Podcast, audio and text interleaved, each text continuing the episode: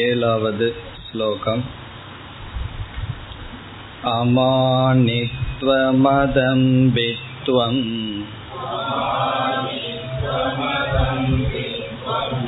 अहिंसाक्षान्तिरार्जवम्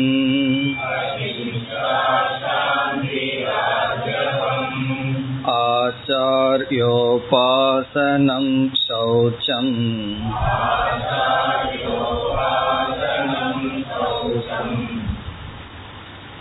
स्थैर्यमात्मविनिग्रहः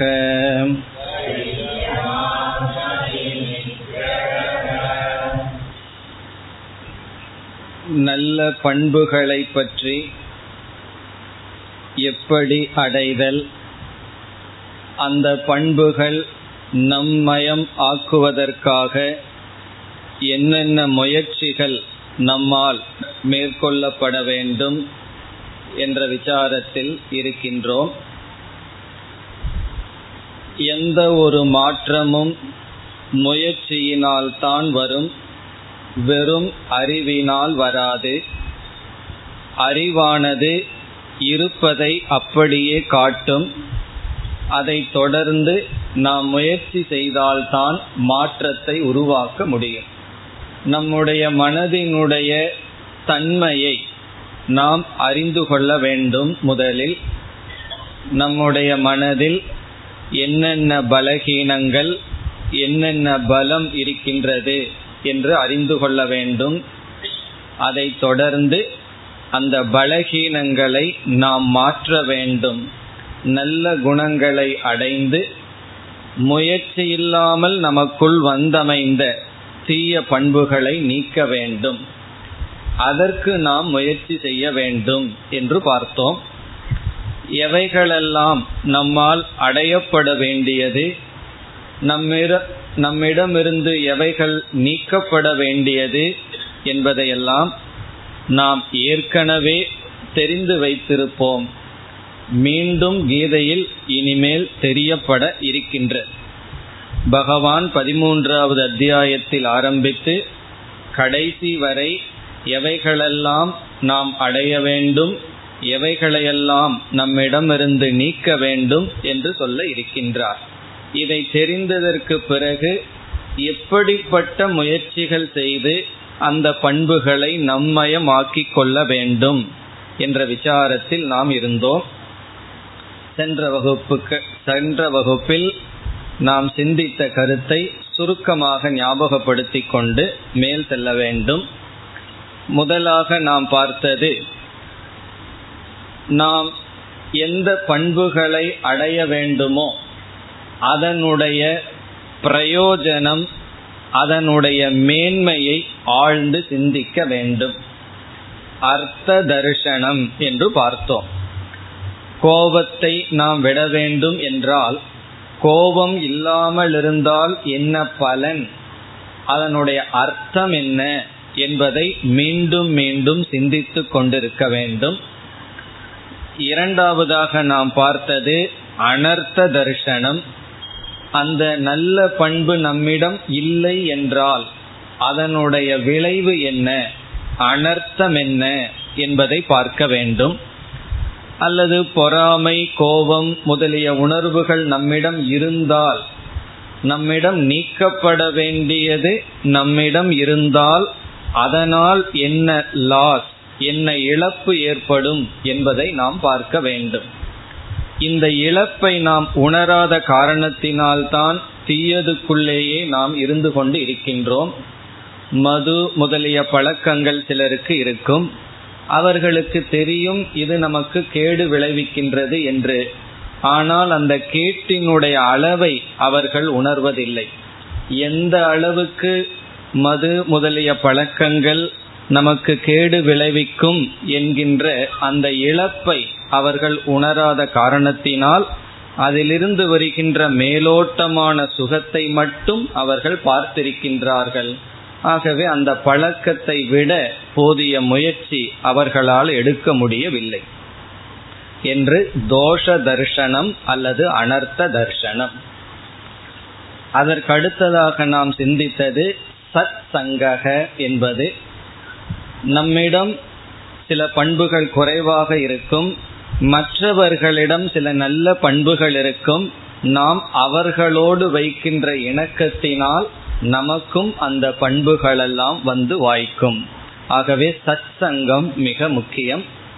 சத் சங்கம் என்பது நல்ல குணத்தை உடைய மனிதர்களுடன் அல்லது அவர்களுடைய நூல் அவர்களுடைய படங்கள் என்று ஒரு சூழ்நிலையை நாம் உருவாக்கி கொள்ளுதல். சத்சங்கம் என்றால் அந்த பண்புகளை வளர்ப்பதற்கான சூழ்நிலைகளை நாம் வளர்த்தி கொள்ளுதல். அது நமக்கு சகாயத்தை கொடுக்கும். அதற்கு அடுத்ததாக நாம் சிந்தித்தது நாம் சில பண்புகளை பின்பற்ற ஆரம்பிப்போம். எப்பொழுதெல்லாம் தோல்வியை அடைகின்றோமோ அப்பொழுது நமக்கு நாமளே பிராயசித்தம் போல் நமக்கு நாமளே தண்டம் என்று சொன்னோம். நமக்கு நாமளே கஷ்டத்தை கொடுத்து கொள்ளுதல் பனிஷ்மெண்ட் நம்மையே நாம் தண்டித்தல். மற்றவர்கள் நம்மை தண்டித்தால் நமக்கு துவேஷம் வரும். நம்மையே நாம் தண்டித்தால் நமக்கு துவேஷம் வராது. தண்டனை என்றால் பெரிய தண்டனை அல்ல. ஏதாவது ஒன்றிலிருந்து நாம் விழுந்து விட்டால் அல்லது சில பண்புகளை பின்பற்ற முயற்சி செய்து தோல்வி அடைந்தால் எதை நாம் விரும்புவோமோ அதையே நாம் மனதிலிருந்து அல்லது தவிர்த்தல். இவ்விதம் நம்மையே நாம் தண்டித்தல். அதற்கு அடுத்ததாக பார்த்தோம் நாம் நம்மை உற்சாகப்படுத்த நமக்கு நாமளே பரிசு கொடுத்தல். ஒரு பண்பை பின்பற்ற ஆரம்பித்து அதில் வெற்றி கண்டால் நமக்கு நாமளே ஊக்கத்தை கொடுக்க செய்ய வேண்டியதை செய்தல்.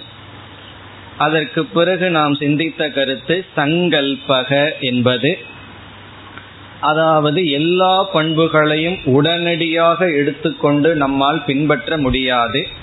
ஆகவே என்ன செய்ய வேண்டும்? ஒரு வேல்யூ ஒரு பண்பை எடுத்துக்கொண்டு குறிப்பிட்ட காலம் வரை அதையே நினைத்து கொண்டு இந்த மாதத்திற்குள் இத்தனை மாதத்திற்குள் இந்த பண்பை என்மயமாக்குவேன் என்ற சங்கல்பத்தை செய்து கொள்ளுதல்.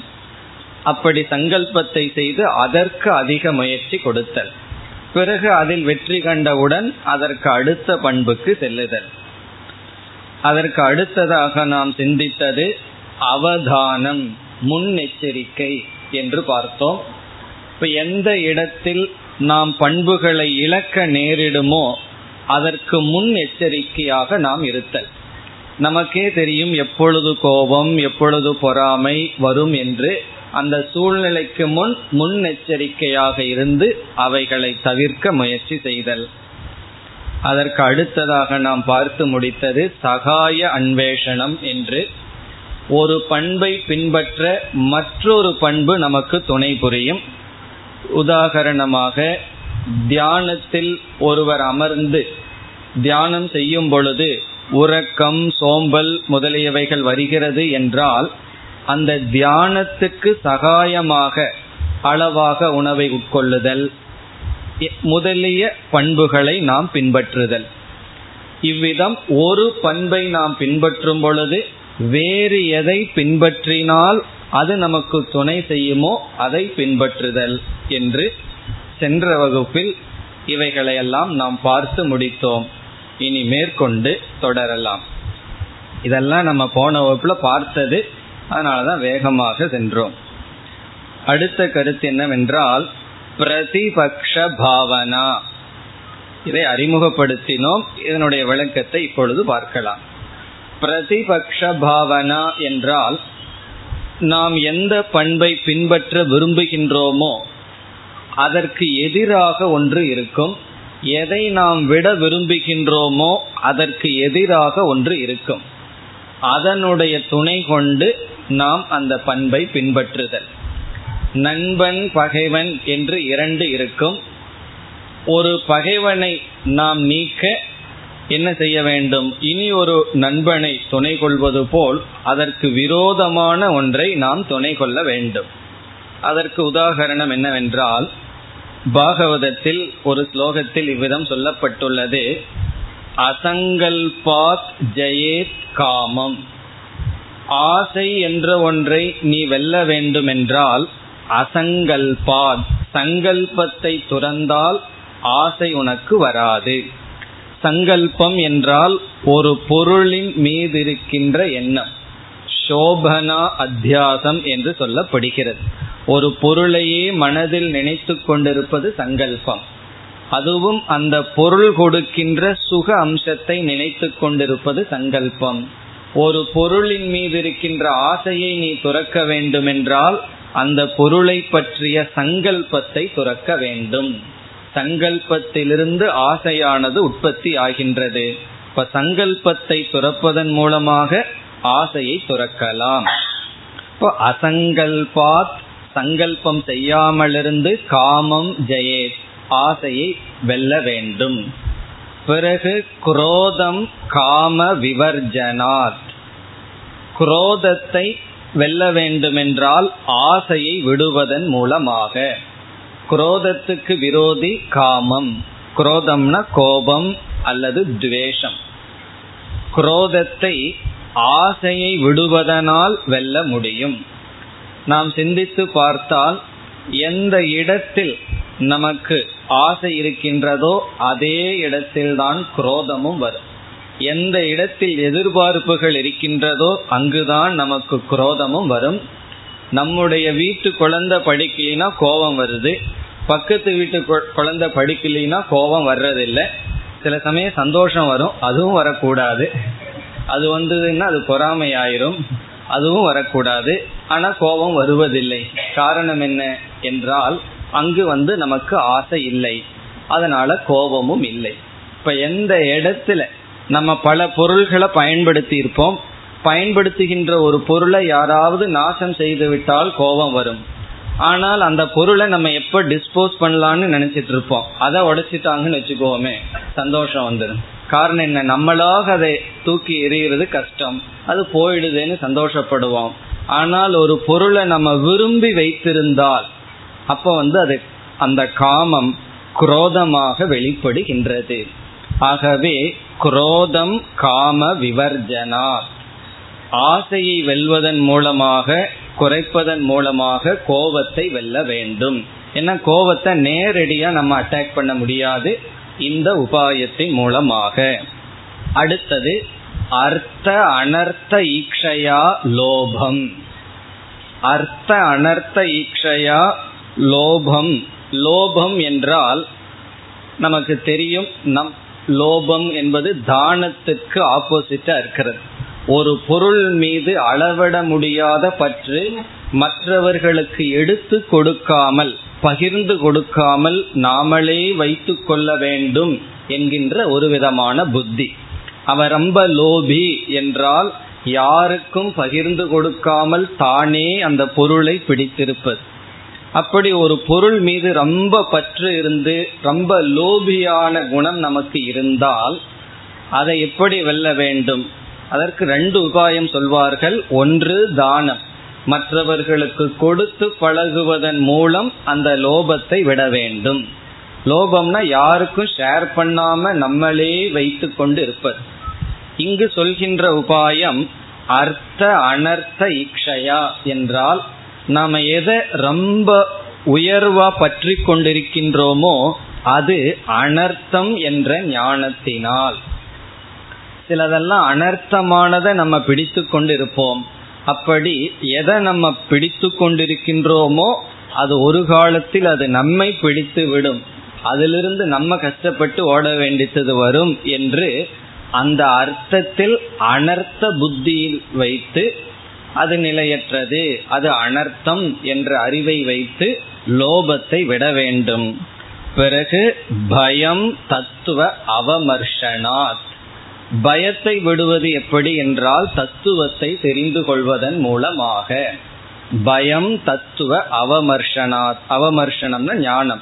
தத்துவ ஞானத்தின் மூலமாக பயத்தை விட வேண்டும். என்று பாகவதத்தில் ஒரு இடத்தில் ஒவ்வொரு பண்பையும் எப்படி விட வேண்டும் என்பதற்கு பெரிய லிஸ்ட் கொடுக்கப்பட்டுள்ளது. உபாயம் கொடுக்கப்பட்டுள்ளது. இதெல்லாம் தான் பிரதிபக்ஷ பாவனா என்று சொல்லப்படுகிறது. நம்மிடம் என்ன பலகீனம் இருக்கின்றதோ அதை நீக்குவதற்கு எது நேரடியான உபாயம் என்று சிந்தித்து அதை நாம் நீக்குதல். இனி அடுத்ததான உபாயம் தியானம். அடுத்தது வேல்யூ மெடிடேஷன் தியானம் என்பது. இதைத்தான் இப்பொழுது நாம் பயிற்சி செய்து கொண்டு வருகின்றோம். விதவிதமான தியானம் சாஸ்திரத்தில் பேசப்பட்டிருக்கின்றது. இந்த தியானம் பக்தி இந்த சொற்கள் எல்லாம் மிக பிரசித்தமான சொற்கள். ஆனால் இதை பற்றிய அறிவு மிக மிக குழம்பி இருக்கின்றது ரொம்ப பிரசித்தமான சொற்கள் தான் புரிந்து கொள்ளாத தத்துவமாகவும் இருக்கும். அப்படி இந்த தியானம்ங்கிற சொல் எல்லோருக்கும் தெரிந்த சொல் ஆனால் அதில் அதிக குழப்பம் இருக்கின்றது. அதில் விதவிதமான தியானம் சாஸ்திரத்துல பேசப்பட்டிருக்கின்றது. நாம் ஒரு கிரமத்தில் பயிற்சி செய்து வருகின்றோம். அதில் ஒரு விதமான தியானத்திற்கு வேல்யூ மெடிடேஷன் பண்புகளை குறித்த தியானம் என்று பெயர். அது எப்படி என்றால் நாம் தியானத்திற்கு என்று சில விதிமுறைகள் படித்திருக்கின்றோம். ஆறாவது அத்தியாயத்தில் படிச்சிருக்கோம். எப்படிப்பட்ட சூழ்நிலை உருவாக்கி எப்படி செய்ய வேண்டும் எல்லாம் படிச்சிருக்கோம்.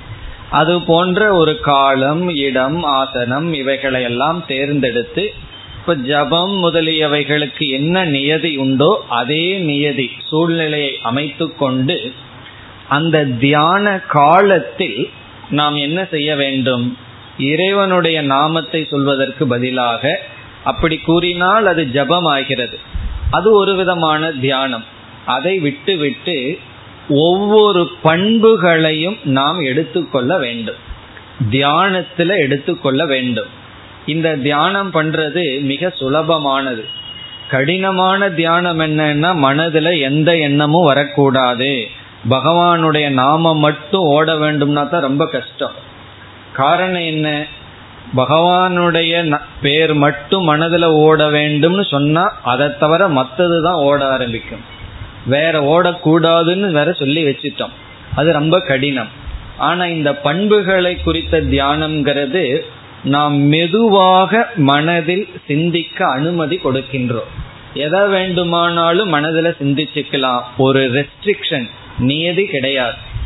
பிறகு எதை சிந்திக்கின்றோம் என்றால் ஒவ்வொரு பண்புகளையும் எடுத்துக்கொண்டு அந்த பண்புகளினுடைய பொறுமையை முதலில் உணர வேண்டும். இப்ப அகிம்சை என்று எடுத்துக்கொண்டால் இந்த அகிம்சையினுடைய பெருமை என்ன? மேன்மை என்ன? இதனுடைய உன்னதமான தன்மை என்ன?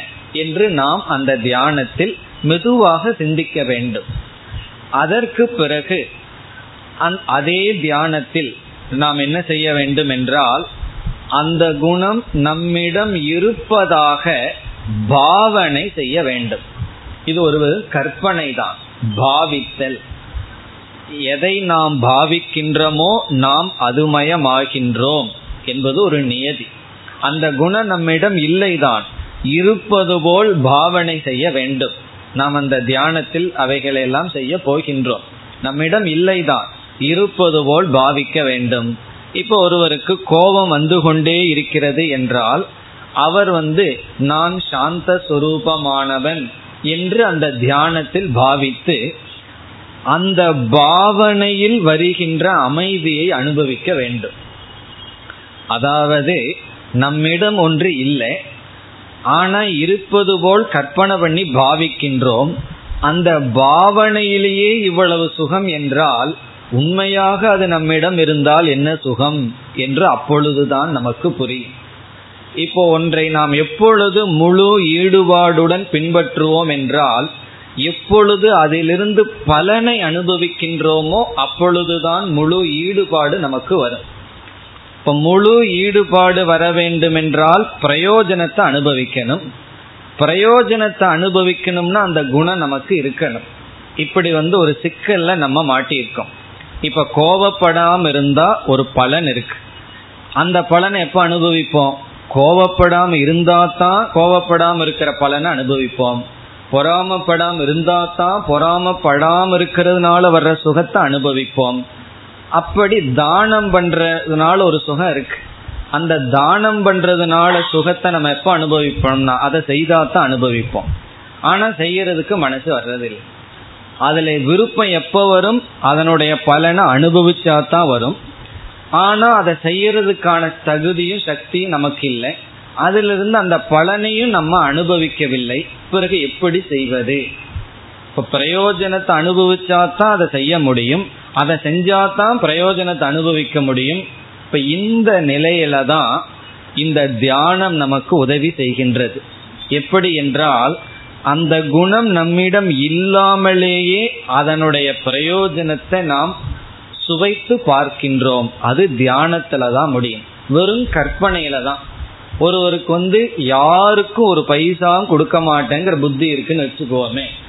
அட்லீஸ்ட் கற்பனையிலையாவது தியானத்திலேயாவது ஒரு பைசா செலவு கிடையாது. இந்த சாதனை பண்றதுக்கு. என்ன பண்றது? நான் வந்து எல்லாருக்கும் இருக்கிறதையெல்லாம் தானம் பண்ற மாதிரி ஜஸ்ட் கற்பனை. அப்போ ஒரு சுகம் வரும். கொஞ்சம் பயம் வரும். எல்லாம் போயிருமோன்னு சொல்லி. அதற்கு பிறகு அந்த பயம் வந்தாலும் கூட இது நான் சும்மா தானே பண்றேன்னு ஒரு சமாதானம் வந்திருக்கும் அதே போல வீட்டை விட்டு நான் ஓடிடுறேன் அப்படின்னு நினைச்சா ஓட வேண்டாம். கற்பனை பண்ணி பார்ப்போம் என்னதான் ஆகுதுன்னு சொல்லி. அப்ப என்ன ஆகும் என்றால் பயம் வந்தாலும் உள்ள ஒரு சமாதானம் வரும். நம்ம கற்பனையில தான் இருக்கோம். ஒன்னும் சேஃப் அப்படின்னு சொல்லி. பிறகு கொஞ்சம் கொஞ்சமா நம்மளுடைய அந்த பாவனையிலேயே ஒரு சுகம் நமக்கு கிடைக்கும். அது பொய்யிலேயே இந்த சுகம்னா உண்மையா இருந்தா எவ்வளவு சுகம்? என்று நமக்கு அந்த உணர்வு கிடைக்கும். பிறகு அந்த குணங்கள் எல்லாம் நம்மயமாகும். இந்த கதையெல்லாம் உங்களுக்கு தெரியும். ஒரு திருடன் வந்து ஓடிட்டு இருக்கான் ராஜாவினுடைய பொருள்களை எல்லாம் எடுத்துட்டு காட்டுல ஓடிட்டு இருக்கான் ராஜா வேட்டைக்கு வந்திருக்கார். அவர் கழட்டி வச்சிருந்த நகைகளை எல்லாம் எடுத்துட்டு ஓடி இருக்கான் ஒரு ஆசிரமத்தில் ஒரு சன்னியாசி இருந்துட்டு இருந்தார். அவர் எங்கேயோ வெளியே போயிருந்தார்.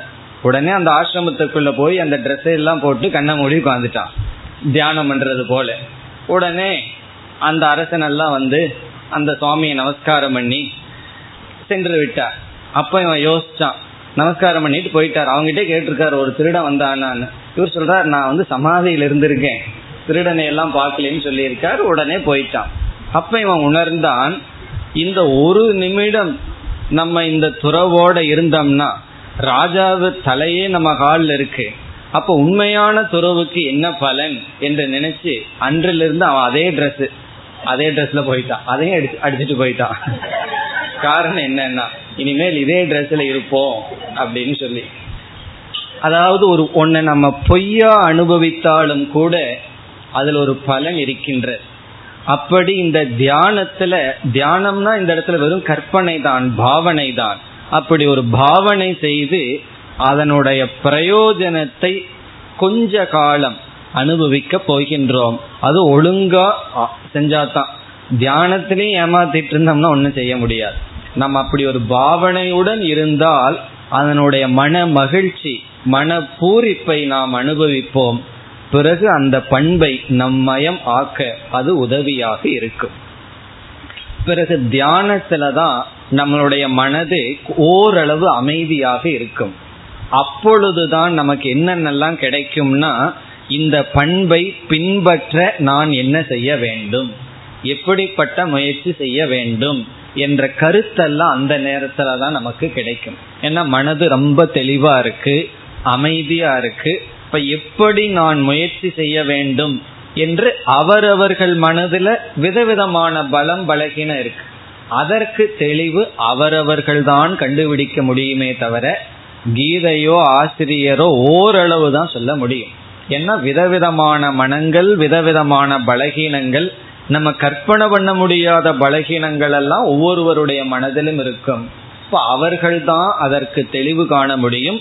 ஆசிரியரும் சாஸ்திரமும் ஓரளவு தான் உதவி செய்ய முடியும். பாதி வழிக்கு தான் வர முடியுமே தவிர மீதியை அவர்களாக கண்டுகொள்ள வேண்டும்.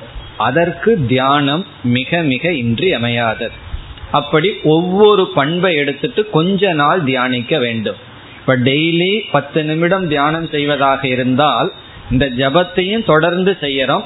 அதோட இது எக்ஸ்ட்ரா டென் மினிட்ஸ் அல்லது சில நாள் ஜபம் பண்றதுக்கு மனதில்லை மூடு வரலைன்னா இந்த வேல்யூவை எடுத்துட்டு சிந்தித்தல். அப்படி ஒரு மூன்று மாதத்துக்கு ஒரு வேல்யூவை தியானம் பண்றது. பிறகு அதுல ஓரளவு வந்து விட்டால் பிறகு அடுத்த பண்பை எடுத்துக்கொண்டு தியானித்தல். என்னிடத்தில் ஒருவர் சொன்னார் நான் பொறாமை என்ற ஒன்றை நீக்குவதற்கு ஏழு வருடம் தியானம் செய்தேன்னு சொன்னார். டெய்லி செவன் இயர்ஸ் அவர் சிந்திச்சதெல்லாம் இந்த பொறாமை என்னிடம் இருந்து போகணும் போகணும்னு சொல்லி என்று சொன்னார். இப்படி சில பண்புகளுக்கு பல வருடங்கள் பிடிக்கலாம். என்ன செய்யணும்? அப்படி தியானம் செய்து செய்து பண்புகளை நாம் அடைதல். இப்ப தியானத்துல அந்த பண்பினுடைய பெருமை அதை நான் பின்பற்றுவதாக பாவித்து அதனுடைய பலனை உணர்தல் பிறகு அந்த பண்பை பின்பற்ற என்ன முயற்சி எடுக்க வேண்டும் என்று சிந்தித்தல் என்று எப்பொழுதும் அந்த காலத்தில் அந்த பண்பை பற்றியே நினைத்திருத்தல். அது வேல்யூ மெடிடேஷன் அது தியானம். இனி அடுத்தது இறுதியாக கடைசி உபாயம். கடைசியா இருந்தாலும் முக்கியம். கடைசியில சொல்றது பிரயோஜனம் இல்லைன்னு சொல்லக்கூடாது. கடைசி உபாயம் பிரார்த்தனா. இறைவனிடம் வேண்டுதல். சில முக்கியமான லிஸ்ட கடைசியில தான் சொல்லணும். பிரார்த்தனா என்றால் நமக்கு தெரியும் பகவான் கிட்ட வேண்டிகிட்டே இருப்போம். ஒவ்வொரு கஷ்டமும் வரும்பொழுது பகவானிடம் இந்த கஷ்டத்தை நீக்கிறதுக்கு பிரார்த்தனை செய்வோம் வேண்டுதல் செய்வோம். அவைகளெல்லாம் நம்முடைய மனதிற்கும் அல்லது அந்த கஷ்டங்கள் நீங்குவதற்கு உபாயமாக இருந்து வரும். அதுல வந்து முக்கியமான பிரார்த்தனை இந்த பண்புகளெல்லாம் எனக்கு வேண்டும் என்கின்ற பிரார்த்தனை. உபனிஷத்சு தர்மாகா தேமயி சந்து. இது வந்து சாந்தி பாடத்துல வருகின்ற ஒரு பகுதி. ஆப்யாயந்து மமாங்காணின்னு சொல்லி என்னுடைய உறுப்புகள் எல்லாம் நல்லா வேலை செய்யட்டும். காரணம் என்ன? உடல் பலம் இருந்தா தான் நான் வந்து மோட்சத்துக்கு அடைய முயற்சி செய்ய முடியும்னு சொல்லி உபனிஷத்துல கூறப்பட்டுள்ள நல்ல பண்புகள் தே மயி சந்து அது என்னிடத்தில் இருக்கட்டும். தே மயி சந்து அது என்னிடத்தில் இருக்கட்டும் என்ற ஒரு பிரார்த்தனை. எத்தனையோ பிரார்த்தனை இருக்கு. எல்லா பிரார்த்தனையும் அதனுடைய பிரயோஜனத்தை அது கண்டிப்பாக கொடுக்கும். உண்மையிலேயே பிரேயருங்கிறது என்னைக்கும் தோல்வி அடைவது கிடையாது. இந்த பிரார்த்தனைங்கிறது ரொம்ப முக்கியம். நம்முடைய டெய்லி பிரேயர்ல டெய்லி செய்கின்ற பிரார்த்தனையில் இந்த பண்புகள் எனக்கு வேண்டும் என்று இறைவனிடம் பிரார்த்தனை செய்ய வேண்டும். வேண்டுதல் விடுக்க வேண்டும். இப்ப இந்த இடத்துல வேதாந்த தத்துவம் எல்லாம் பேசக்கூடாது. பகவானுக்கு தெரியாதா? அவருக்கு தெரியும் நான் எதுக்கு பிரார்த்தனை பண்ணணும்னெல்லாம் சொல்லக்கூடாது. பகவானுக்கு தெரியும். தெரிந்தாலும் பகவானுக்கிடம் சொல்றதுக்கு இன்ஃபர்மேஷன் கொடுக்கறதுக்காக நம்ம பிரார்த்தனை பண்ணல. நம்முடைய மனதை நாம் வெளிப்படுத்துகின்றோம் அவ்வளவுதான். நமக்கு ஏதாவது கஷ்டம் இருந்தா யாராவது நண்பரிடம் சொன்னா பாதி கஷ்டம் குறையிறது போல நம்ம பகவானை மனதில் நினைச்சு நம்மளுடைய உள்ள இருக்கிற துயரத்தை வெளிக்கொண்டு வருவதுதான் பிரார்த்தனை. அப்படி பிரார்த்தனை செய்வது ஒரு முக்கியமான சாதனை. ஏன்னா பிரார்த்தனைங்கிறது ஒரு ஆக்ஷன் ஒரு செயல். அது அதனுடைய பலனை கண்டிப்பாக கொடுக்கும். அதுல எத்தனையோ விதத்தில் அது பலனை கொடுக்க இருக்கின்றது. அதை பற்றி நம்ம பிறகு சிந்திக்க இருக்கின்றோம். இப்படி இந்த பண்புகளெல்லாம் நமக்கு வேண்டும் என்கின்ற பிரார்த்தனை. இந்த பிரார்த்தனையில இனி ஒரு பிரயோஜனமும் இருக்கின்றது. தோல்வி அடைந்து கொண்டே இருப்போம். பண்புகளை பின்பற்ற ஆரம்பித்தார் மனசு எப்படியோ இருக்கட்டும்னா நம்ம தோல்வியே சந்திக்க மாட்டோம். மனதை மாற்றணுங்கிற முயற்சிக்கு வரும்பொழுது தோல்வி மேல் தோல்வியை அடைவோம். அப்பொழுது ஒரு சோர்வை அடைவோம். இந்த இறை நம்பிக்கை பிரார்த்தனை இவைகளெல்லாம் தான் நம்மை உற்சாகப்படுத்தும். கடவுள் என்னை கைவிட மாட்டார் எனக்கு கொடுப்பார் என்ற ஒரு நம்பிக்கை எல்லாம் பிரார்த்தனையிலிருந்து நமக்கு கிடைக்கும். இப்போ இறுதியா என்னன்னா பிரார்த்தனை. பிரார்த்தனையே கண்ணை மூடி அமர்ந்தால் அது தியானம். தியானத்துக்கும் பிரார்த்தனைக்கும் ரொம்ப வேறுபாடு கிடையாது. அதை நம்ம வாய் விட்டு பூஜை அறையில போய் நின்றுட்டு அவசரமா பேசிட்டு போனோம்னா அது பிரார்த்தனை. அதை கொஞ்சம் மெதுவா செய்தா அதற்கு பெயர் தியானம். இப்ப தியானம் பிரார்த்தனை ஓரளவு மிக அருகில் இருக்கின்ற சாதனை. நம்முடைய தியானமே ஒரு பிரார்த்தனை தான் இவ்விதம் இப்ப நம்ம பார்த்த கருத்துக்கள் எல்லாம் உங்களுக்கு ஒரு ஜஸ்ட் ஒரு க்ளூ போல. இதற்கு மேல உங்களுடைய ஹோம்ஒர்க் நீங்களே சிந்திச்சு அவரவர்களுடைய மனதை கண்டுபிடிச்சு அவரவர்களுடைய மனதில் என்ன இருக்குன்னு முதல்ல கண்டுபிடிச்சு எப்படி என்ன செய்ய வேண்டுமோ அதை நாம் செய்ய வேண்டும். இனி பகவான் சொல்கின்ற ஒவ்வொரு பண்பையும் எடுத்துக்கொண்டு அதை நாம் சிந்திக்கலாம். இப்ப இந்த ஸ்லோகத்தில் ஆரம்பிச்சு ஐந்து ஸ்லோகங்களில் இருபது பண்புகளை பகவான் கொடுத்திருக்கின்றார். இருபது பண்புகள்ல நம்ம ஏற்கனவே சொன்னோம். சில பண்புகளெல்லாம் நாம் சேர்த்து கொள்ள வேண்டியது சிலதல்ல சிலதெல்லாம் நம்மிடம் இருக்கும். தெரிஞ்சோ தெரியாமலேயோ நமக்குள் வந்திருக்கும். அதை நாம் முயற்சியுடன் நீக்குதல். அப்படி இருபது பண்பு இங்கு சொல்லி பிறகு மற்ற அத்தியாயங்களில் மீண்டும் பகவான் சொல்ல இருக்கின்றார். இப்பொழுது ஒவ்வொன்றாக எடுத்துக்கொள்வோம். முதலில் பகவான் கூறுவது அமானித்துவம். இந்த ஸ்லோகத்துல பகவான் வந்து ஒன்பது பண்புகளை கூறியிருக்கின்றார். இந்த ஏழாவது ஸ்லோகத்துல அமானித்துவம் அதம்பித்துவம் அஹிம்சா சாந்திராஜவம்னு ஒன்பது வேல்யூஸ் ஒரே ஒரு ஸ்லோகத்துல வந்திருக்கு. அதுல முதல் பண்பு நாம் எடுத்துக்கொள்வது அமானித்துவம். நாம் எப்படி ஒவ்வொரு பண்பையும் ஆராய்ச்சி செய்ய போகிறோம் என்றால் அது என்ன என்று அதனுடைய சுரூபத்தை பார்ப்போம். அமானித்துவம்னா என்ன என்று பார்த்து பிறகு இதனுடைய விளைவு என்னன்னு பார்க்க போறோம். அதற்கு பிறகு சில உபாயங்களை பார்க்க போறோம். இந்த பண்பை அடைவதற்கு சில டிப்ஸ் சொல்வது போல சில உபாயங்களை நாம் பார்க்க போகின்றோம்.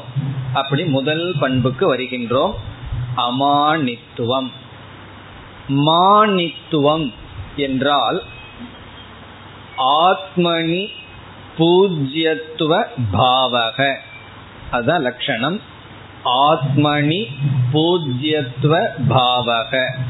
ஆத்மனி என்றால் தன்னிடத்தில் ஆத்மனி பூஜ்யத்துவ பாவக உயர்ந்த மனப்பான்மை தன்னை உயர்வாக நினைத்தல். ஆத்மனி ஆத்மனினா தன்னை பூஜ்யத்துவம்னா உயர்வாக பாவகன எண்ணுதல். தன்னை உயர்வாக பாவித்தல் தன்னை உயர்வாக நினைத்தல். இத மானித்துவம். தன்னையே கொஞ்சம் உயர்வா நினைத்து கொள்வது. உயர்வு மனப்பான்மைன்னு சொல்லலாம். கர்வம்னு சொல்லலாம். தன்னை நினைச்சா மற்றவர்களை காட்டிலும் மேலானவன் சுப்பீரியர் நான் மற்றவர்களை காட்டிலும் உயர்ந்தவன் என்று நினைத்தல் அதான் மானித்துவம். அமானித்துவம் என்றால் அது இல்லாத தன்மை. தன்னை உயர்வாக நினைக்காத பாவனை. மானித்துவம்னா தன்னை உயர்வா நினைச்சுக்கிறது. அமானித்துவம் என்றால் தன்னை உயர்வாக கருதாமல் இருத்தல். அமானித்துவம். உயர்வு மனப்பான்மைன்னு சொல்லலாம். அல்லது சுப்பீரியாரிட்டி காம்ப்ளெக்ஸ் எல்லாம் சொல்றோம். கர்வம் அகங்காரம். அகங்காரம்னா சாஸ்திரத்துல சொல்ற அகங்காரம் வேறு. இங்கு சொல்ற அங்க ரொம்ப அவன் ஈகோவா இருக்கான் தன்னை உயர்வாக கருதுகின்றான் பாவிக்கின்றான் என்றெல்லாம் சொல்வது. இந்த உயர்வு மனப்பான்மை பல நிமித்தமாக வரலாம்.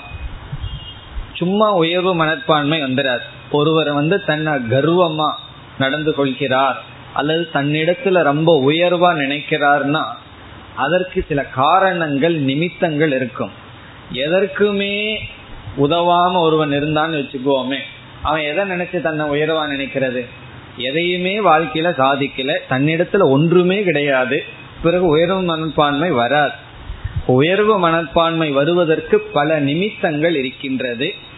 அதுல வந்து தனம் ஒரு பெரிய நிமித்தம். தன நிமித்தம் பணம். பணம் இருந்ததுனாவே அவருடைய நட பாவனை எல்லாம் மாறிடும். பணம் இல்லைன்னா ஒரு மாதிரியா நடப்பார் பேசுவார். அப்ப தன நிமித்த மானித்துவம் என்னிடத்துல பணம் இருக்கின்றது பொருள் இருக்கின்றது என்று.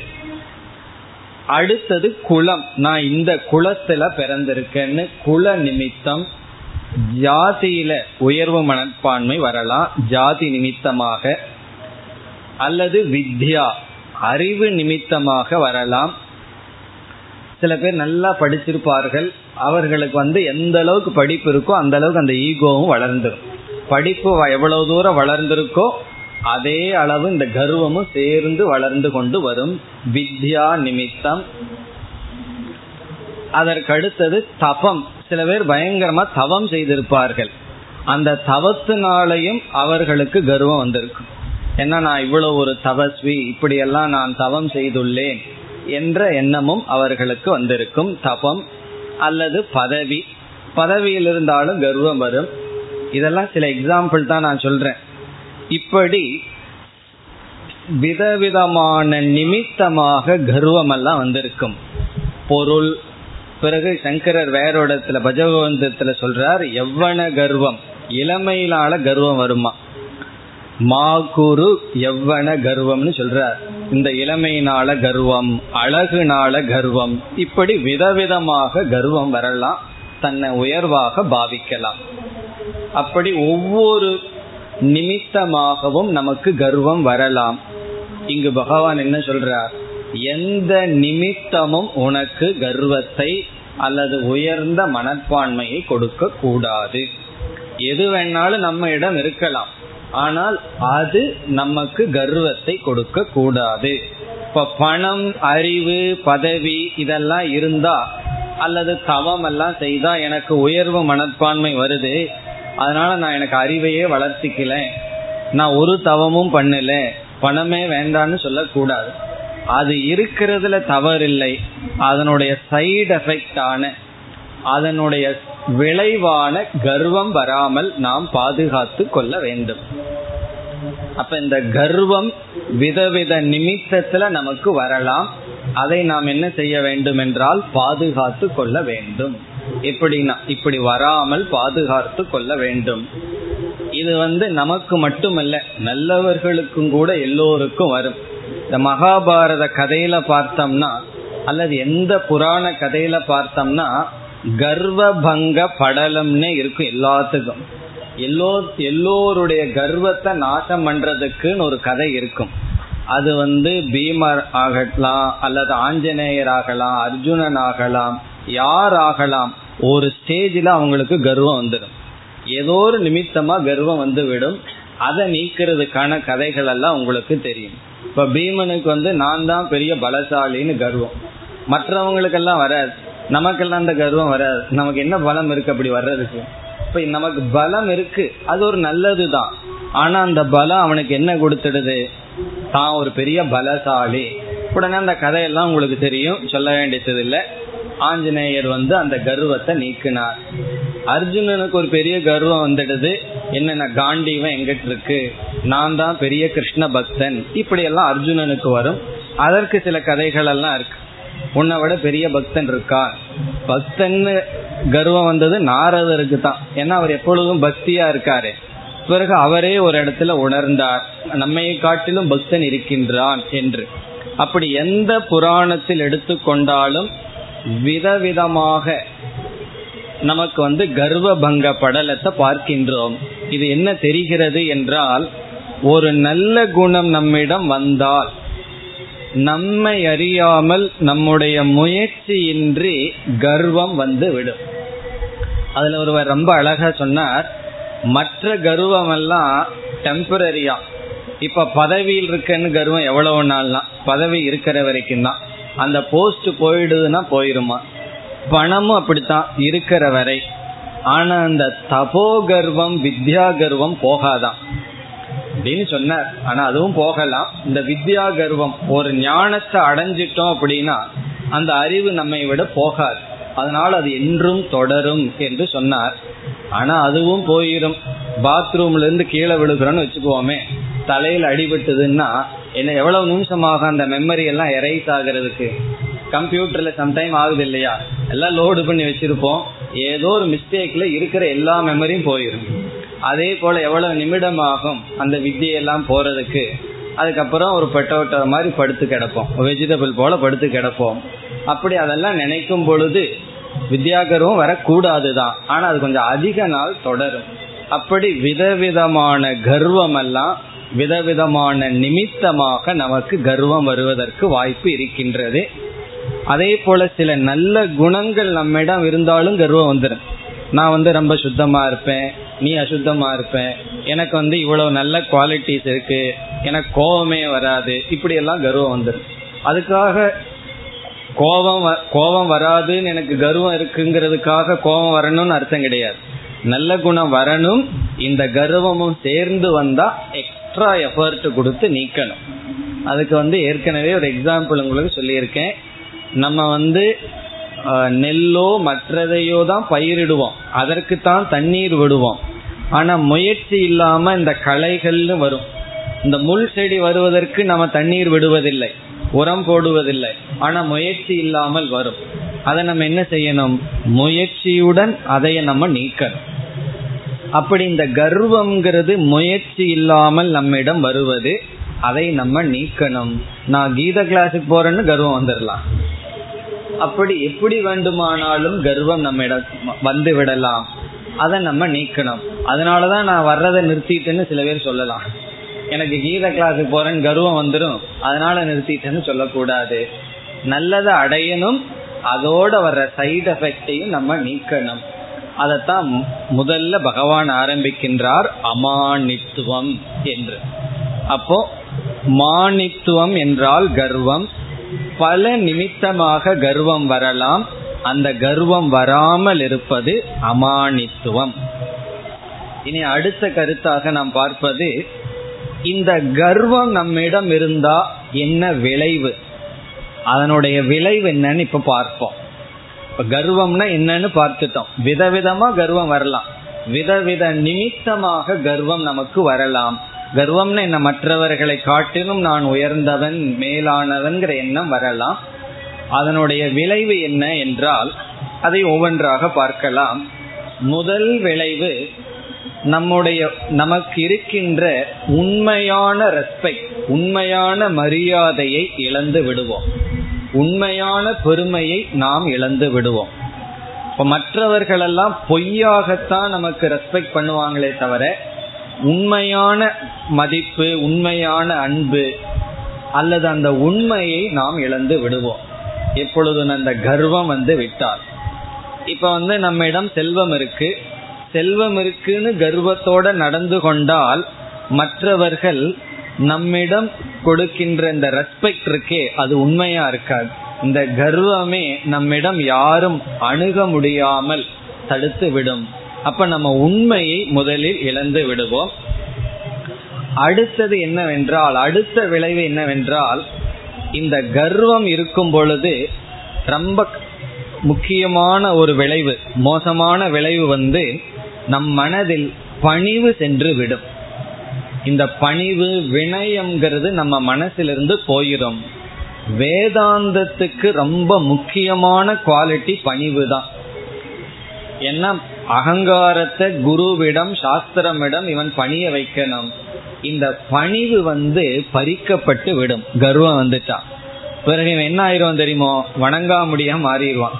யாருகிட்டையும் வணங்க மாட்டான். காரணம் என்ன? நான் எதுக்கு வணங்கணும் என்று சொல்லி விடுவான்.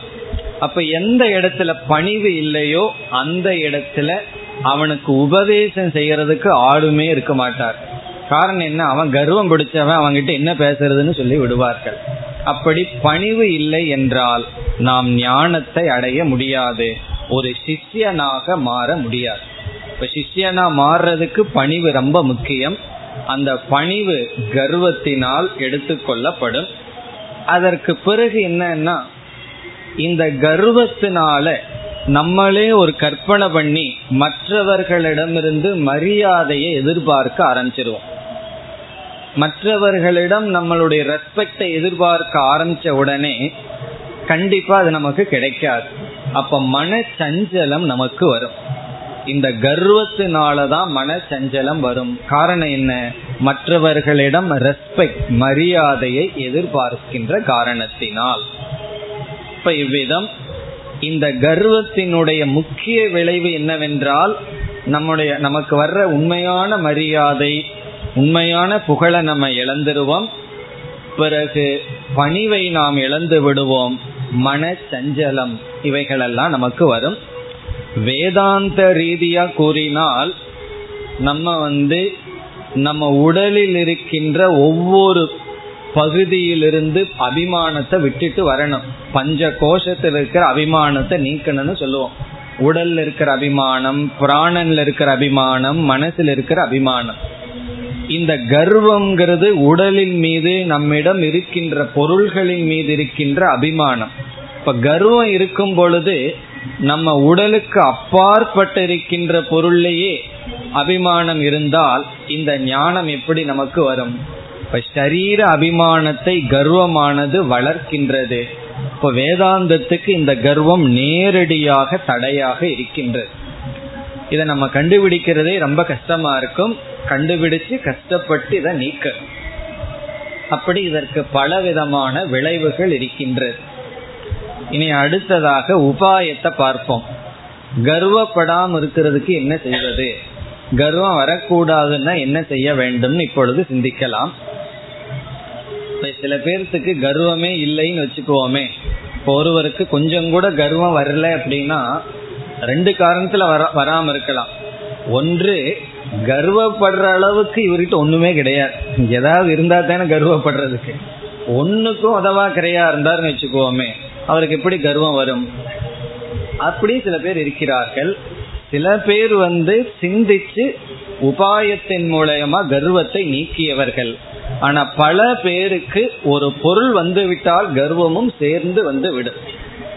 அதை நீக்கிறதுக்கு என்னென்ன உபாயம்?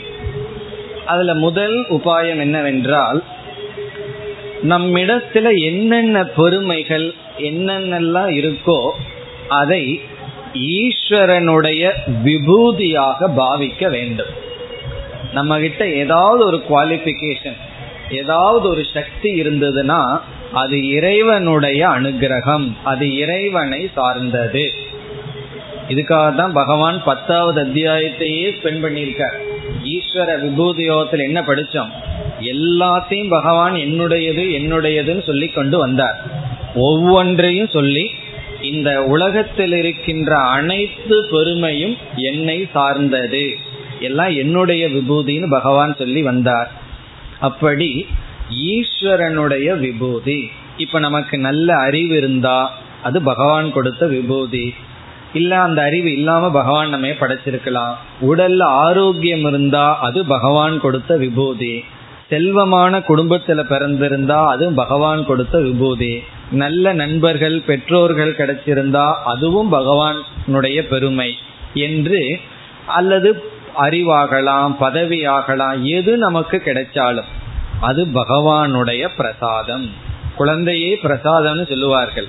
அதனாலதான் பிரசாதனெல்லாம் பேரெல்லாம் வைப்பார்கள். என்னுடைய அர்த்தம் என்னன்னா எது எனக்கு கிடைக்கின்றதோ அது என்னுடையது அல்ல. ஈஸ்வரனுடைய பெருமை ஈஸ்வரனுடைய விபூதி என்ற பாவனை இருந்தால் எது நமக்கு இருந்தாலும் அது நமக்கு கர்வத்தை கொடுக்காது. காரணம் என்ன? அது பகவானை சார்ந்தது. எதுவாக இருந்தாலும் சரி. வாழ்க்கையில எதை நம்ம அடைஞ்சு எந்த ஒரு வெற்றியை அடைந்தாலும் அது பகவானுடைய பெருமை. பகவானுடைய அனுகிரகம் என்று ஈஸ்வர விபூதி என்று உணர வேண்டும். இது உண்மையிலேயே பாவனை கிடையாது. உண்மையிலேயே என்னுடையதுதான். நான் பகவான்னு பாவிக்கிறேன் கர்வம் வராமல் இருக்குங்கிறது கிடையாது. உண்மை ஈஸ்வரனுடையதுதான். நம்மளதுன்னு பாவிச்சுட்டு கர்வப்பட்டு இருக்கோம். அதுதான் தப்பு. இந்த இடத்துல பாவனையாக சொல்லவில்லை. ஈஸ்வரனுடைய விபூதின்னு பாவனை செய்யுங்கள்னு சொல்லல. ஈஸ்வரனுடைய விபூதிங்கிற ஞானம் வேண்டும். இது இறைவனை சார்ந்தது. அதைத்தானே பகவானே செய்தார். அனைத்தையும் எடுத்துக்கொண்டு அதில் நானாக இருக்கின்றேன். இந்த சகுனிகிட்டு இருக்கிற அறிவு இருக்கே அதுவும் நான் சொன்னார் பகவான். இந்த சூதாட்டமா நான் தான் இருக்கேன்னு சொல்லி எல்லோரிடமும் இருக்கின்ற அனைத்தும் என்னுடையது என்று பகவான் கூறினார். அது தெரியாத வரைக்கும் தான் எல்லா ஆட்டமும். இந்த கர்வமே எப்போ வரும் அப்படின்னா முழுமையா ஒன்று நம்மிடம் இருந்தால் கர்வம் வராது. ஒன்றுமே இல்லைனாலும் வராது. இந்த அறகுறையில தான் எல்லா விதமான கர்வமும் நமக்கு வரும். ஒரு பொருளை நம்ம முழுமையா பெற்றுட்டோம்னா கர்வமே வராது. அதாவது கர்ணனுக்கு நான் தானம் பண்றேங்கிற கர்வம் வந்ததே கிடையாது. வேற கர்வம் எல்லாம் அவனுக்கு வந்திருக்கு. அர்ஜுனனை ஒரே நல்லா அடிச்சிருவேன் எல்லாம் கர்வம் வந்திருக்கு. ஆனா தான கர்த்தாங்கிற கர்வம் அவனுக்கு வரல. மற்றவங்களுக்கு தான் வந்திருக்கு. அர்ஜுனனுக்கெல்லாம் வந்திருக்கு. அவன் மட்டும் பெரிய ஆளா நானும் தானம் பண்ணுவேன்னு கர்வம் எல்லாம் வந்திருக்கு. சில பேர்த்துக்கு வந்து உண்மையான ஒன்றை அடைஞ்சிட்டோம்னா கர்வம் வராது. இப்ப சில இடங்கள்ல பார்க்கலாம் காலேஜ் பிரின்சிபாலா இருப்பார் அவருக்கு பிரின்சிபாலுங்கிற கௌரவம் கர்வம் வராது. அந்த அம்மாவுக்கு நான் பிரின்சிபால் வைஃப்னு கர்வம் வந்துடும் இப்படிதான் வரும். பல இடத்துல பார்க்கலாம். காரணம் என்ன? அவருக்கே நான் பிரின்சிபாலுங்கிற கர்வம் கிடையாது. ஆனா அந்த வீட்டு அம்மாவுக்கு வந்துடும் அப்படி உண்மையான இரு உண்மையா ஒன்னு அடைஞ்சிட்டோம்னா கர்வம் வராது. ஆனா எங்க அறகுறை இருக்கோ அங்கதான் கர்வம் வரும். அது எல்லாம் ஈஸ்வரனுடையது என்று உணர்ந்து கொண்டால் கர்வப்படுறதுக்கு இடமே கிடையாது. அனைத்து பெருமையும் பகவானிடம் சென்று விடும் இது ஒரு விதமாக இந்த கர்வத்தை நீக்கிறது. இப்போ ஒவ்வொரு ஸ்டெப்ல வர்ற வெற்றியும் நம்ம வந்து ஈஸ்வரனை ஞாபகப்படுத்த வேண்டும். இறைவனை நமக்கு ஞாபகப்படுத்த வேண்டும். ஒவ்வொரு வெற்றியும் பகவானுடைய பிரசாதம் என்று அந்த பிரசாத புத்தியில் இருக்கணும். இனி அடுத்தது என்ன என்றால் நாம எதையெல்லாம் அடைஞ்சு எந்த நிமித்தமா கர்வப்பட்டிருக்கிறோமோ அதனுடைய அனித்தியத்துவத்தை பார்க்க வேண்டும். நிலையாமையை பார்த்தல். இது ஒரு நல்ல எக்ஸசைஸ் எதையெல்லாம் நம்ம அடைஞ்சோமோ அதே நேரத்துல அதனுடைய நிலையாமையையும் பார்க்கணும். இது வந்து ரொம்ப நாள் நம்மிடம் இருக்க போவதில்லை. பதவி பிரமாணம் செய்து வைக்கும் போது அவர் நினைச்சாருன்னா ஒழுங்கா ஆட்சி செய்வார். இப்ப இருக்க போறது கொஞ்ச நாள் நினைச்சு என்ன செய்யலாம்? அந்த கொஞ்ச நாள் ஒழுங்கா இருக்கலாம். அப்படி எதை நாம் அடைந்தாலும் இந்த தேதியில அடைஞ்சன்னு ஒரு டேட் இருக்கும் பொழுது இந்த தேதியில என்னை விட்டு போச்சுங்கிற ஒரு டேட் வரத்தான் போகுது. இந்த உடம்பே அப்படிதான் வந்தது. டேட் ஆஃப் பர்த் இருக்கு. டேட் ஆஃப் டெத் வந்து ஒரு டேஷில் இருக்கு. காரணம் என்ன? அது ஒரு நாள் வரத்தான் போகுது. அப்படி அனைத்தினுடைய அனித்தியத்துவத்தை நாம் பார்க்க வேண்டும். அது வந்து உடல் ஆரோக்கியமாகலாம் உடல் பலமா இருக்கலாம் மனோபலமா இருக்கலாம் அறிவு பலமா இருக்கலாம் எவ்வளவு படிச்சு வச்சிருக்கலாம். கடைசியில் என்னன்னா இந்த ஞாபக மருதின்னு ஒன்று இருக்கே அது எல்லாத்தையும் சொல்ல போகுது. எத்தனையோ படிச்சு வச்சிருந்தா இப்ப எல்லாம் போயிட்டு இருக்கேன்னா போகத்தான் போகுது. அப்படி எல்லா அறிவும் ஒரு காலத்துல நம்மிடம் இருந்து பறிக்கப்படும். நம்ம எவ்வளவோ மக்களை எல்லாம் சில பேர் தன்னுடைய குழந்தைகளை நினைச்சு கருவப்படுவார்கள். எனக்கு இப்படி ஒரு பையன் வந்திருக்கான்னு சொல்லி எவ்வளவு நாள்னா கொஞ்ச நாள் தான். பிறகு அவன் எங்கேயோ போயிடுவான் இங்க இருக்க மாட்டான் நம்ம நம்மளுடன். அல்லது நம்ம வீட்டுல ஒரு சேரை கொடுத்துட்டு இங்கேயே அமர்ந்து விடுங்கள் எங்கேயும் போகாதீங்கன்னு சொல்லி விடுவான். அப்படி எந்த நிமித்தமாக நம்ம கர்வம் மனசுல வருதோ உடனடியாக அது நிலையற்றது. ஏதோ கொஞ்ச நாள் இதை நான் அனுபவிக்க போறேன். நிலையற்றதுன்னு நினைச்சிட்டு அதை அனுபவிக்க வேண்டாம்னு சொல்லல. அதை நன்கு அனுபவிப்போம். ஆனால் மனசுக்குள்ள ஒரு எண்ணம் வந்து இலையோடு இருக்கட்டும். இது டெம்பரரி கொஞ்ச நாள் நம்மிடம் இருக்க போகுதுன்னு சொல்லி அது எதற்குனா இந்த கர்வம் வராம பாதுகாத்து கொள்ள இந்த நிலையாமைங்கிற புத்தி கொஞ்சம் வளர்ந்ததுன்னா அது வைராகியத்தை கொடுக்கும். நிலையாமைங்கிற புத்தி வளரலின்னு வச்சுக்கோமே அது அவ்வளவு சுலபமா வளராது. நிலையாமைங்கிற புத்தி வளரணும்னா ரொம்ப பக்குவம் நல்ல புண்ணியம் பண்ணியிருக்கணும் அந்த ஒரு எண்ணம் வர்றதுக்கே. அது வளர வளர வைராகியம் துறவுங்கிற மனப்பான்மை நமக்கு கொடுக்கும். அந்த அளவுக்கு கொடுக்காட்டியும் இருக்கிறத கர்வப்படாம இருக்கிற அளவாவது அந்த நிலையாமைய மனதில் நினைச்சுக்குவோம் அதிகமா வராட்டியும் ஓரளவு இந்த நிலையாமை இது ஏதோ கொஞ்ச நாள் நமக்கு இருக்கு. இதுல வச்சுட்டு ரொம்ப ஆட வேண்டாம் அப்படின்னு சொல்லி என்ன செய்யணும்? ஓரளவு அந்த நிலையாமைங்கிற புத்தியை நாம் பயன்படுத்தி கர்வத்தை நீக்க வேண்டும். அது இரண்டாவது. மூன்றாவது உபாயம் என்னவென்றால் இந்த கர்வம் வர்றதுக்கு ரொம்ப அடிப்படை காரணம் ஒப்பிட்டு பார்த்தல் கம்பேரிசன் எப்ப கர்வம் வரும்னா மற்றவங்களை ஒப்பிட்டு பார்த்தா தானே கர்வமே வரும். நான் யாரையுமே கம்பேர் பண்ணலின்னா எப்படி கர்வப்படுறது? அப்ப இந்த கம்பேர் பண்ற புத்தி எஸ்பெஷலி நம்ம கல்ச்சர்ல ரொம்ப இருக்கு. அது நம்மளுடைய உறவினர்களுக்குள்ளதான். ஒரு பிச்சைக்காரை இனி ஒரு பிச்சைக்காரனோட தான் கம்பேர் பண்ணிட்டு இருப்பான். கோடீஸ்வரனோட கம்பேர் பண்ண மாட்டான். அப்படி நம்ம கம்பேர் பண்றதுக்கும் கூட அவ்வளவு சக்தி கிடையாது. ஏதோ கொஞ்சம்தான் நம்ம ஒப்பிட்டு பார்ப்போம். நம்ம உறவில் இருக்கிற அண்ணன் தம்பி யாராவது கொஞ்சம் நம்ம விட ரிச்சா இருப்பார்கள். அவங்க அதை காமிச்சுக்கிறதுக்குன்னே வேணும்னே வந்துட்டு போவார்கள். தான் உன்னை விட கொஞ்சம் பெரிய ஆளா இருக்கன்னு வீட்டுக்கு வேணும்னே நாலு ஸ்வீட் எக்ஸ்ட்ரா வாங்கிட்டு வந்து கொடுக்கறது. அன்பு நாள் அல்ல நீ வரும்போது அரை கிலோ வாங்கின நான் ஒரு கிலோ வாங்குறதுக்கு எங்கிட்ட பணம் இருக்கு. இப்படி அவர்களுடைய கர்வத்தை காட்டுறதுக்கு செய்கிறார்கள். இதெல்லாம் ஒரு விதமான ஹிம்சை. எல்லாம் அஹிம்சையில பின்பற்றணும். அதாவது தன்னை உன்னை காட்டிலும் நான் ஒரு ஸ்டெப் அதிகமா சம்பளம் வாங்கிட்டு இருக்கேங்கிறது காட்டணும். ஸ்டாண்டர்ட் ஆஃப் லைஃப் கொஞ்சம் எக்ஸ்ட்ராவா இருக்குன்னு காட்டுவார்கள். அப்ப நமக்கு உடனே என்ன வந்துடும் அந்த கர்வம் அந்த ஒன்று ஒன்னா பொறாம வரும். இல்லை அப்படின்னா கர்வம் வந்துடும் இந்த கர்வம் வந்து மற்றவர்களை ஒப்பிட்டு உன்னை விட நான் எக்ஸ்ட்ராவா இருக்கேன் அப்படிங்கிற எண்ணத்துல வருவது. ஆனா இவருக்கு மேல பத்து பேர் உட்கார்ந்துட்டு இருப்பார். அவரை பார்க்க மாட்டார். அவரை பார்த்து பொறாமப்படுவார் அல்லது துக்கப்படுவார். தனக்கு கீழே இருக்கிறவங்களை பார்த்து கர்வப்படுறது தனக்கு மேல இருக்கிறவங்களை பார்த்து ஒன்னா பொறாமையோ அல்லது இனி ஒன்னு இருக்கு வயிற்றெரிச்சல்னு சொல்றது. அல்சர் வந்தா மட்டும் வயிறு எரியாது இதனாலையும் வயிறு எரியும் வயிறு எரியறதுக்கு பல காரணம் இருக்கு. இனி ஒரு காரணம் என்னன்னா நம்ம சுற்றி இருக்கிறவங்க நல்லா இருக்காங்களே அது ஒரு வயிற்றுச்சல். துரியோதனுக்கு அது இருந்தது. அவன் சொல்றான் எனக்கு என்னதான் பண்ணாலும் பாண்டவர்கள் நல்லா இருந்தா பிடிக்க மாட்டேங்குது. கூடாதுன்னு தான் நான் நினைக்கிறேன். ஆனா அவங்க எதை கொடுத்தாலும் அதை நல்லா பண்ணிடுறார். காட்ட கொடுத்தார்கள் ஒரு நகரமா மாற்றினார்கள். வயிறு எரியுதேன்னு சொல்றான். அப்படி இந்த கம்பேர் பண்ற புத்தி நமக்கு இருக்கு. அது அவ்வளவு சுலபமா போகாது. என்னதான் ஒரு அஞ்சு நிமிஷத்துல அதை பத்தி பேசினாலும் உடனே என்ன சொல்லுவா இந்த சாமி அப்படி சொன்னார் அந்த சாமி அப்படி சொன்னார்னு கம்பேர் பண்ண ஆரம்பிச்சிருவாங்க அதுவும் செய்யக்கூடாது. அப்படி இந்த கம்பேரிசன் இருக்கே ரொம்ப டேஞ்சர் அது. எல்லா லெவல்லையும் கம்பேரிசன் இருக்கு. அப்படி அந்த கம்பேர் பண்ண கூடாது அப்படி வேற சொல்லி எங்க சாமி தான் நல்லா சொன்னார் அது ஒரு பெருமை. அது ஒரு கர்வம். அப்படி எல்லாத்துலயும் ஒரு கர்வத்தை சம்பாதிச்சுக்கிறது.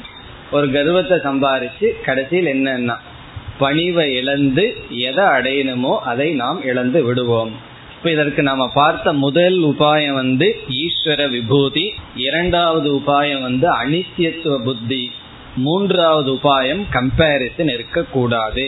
மற்றவர்கள் அவர்களுடைய கர்ம வினைப்படி வாழட்டும் நான் எனக்கு கிடைச்சு எனக்கு இருக்கிறதுல திருப்தியாக இருக்கன்னு நம்மை மட்டும் நாம் பார்த்தல் இந்த உபாயத்துல நம்ம கர்வத்தை நீக்கலாம் மேலும் அடுத்த வகுப்பில் சிந்திப்போம் ॐ पूर्णमधः पूर्णमिधं पूर्णात् पूर्णमुदच्छते पूर्णस्य पूर्णमादाय पूर्णमेवावशिष्यते ॐ शान्ति शान्ति शान्तिः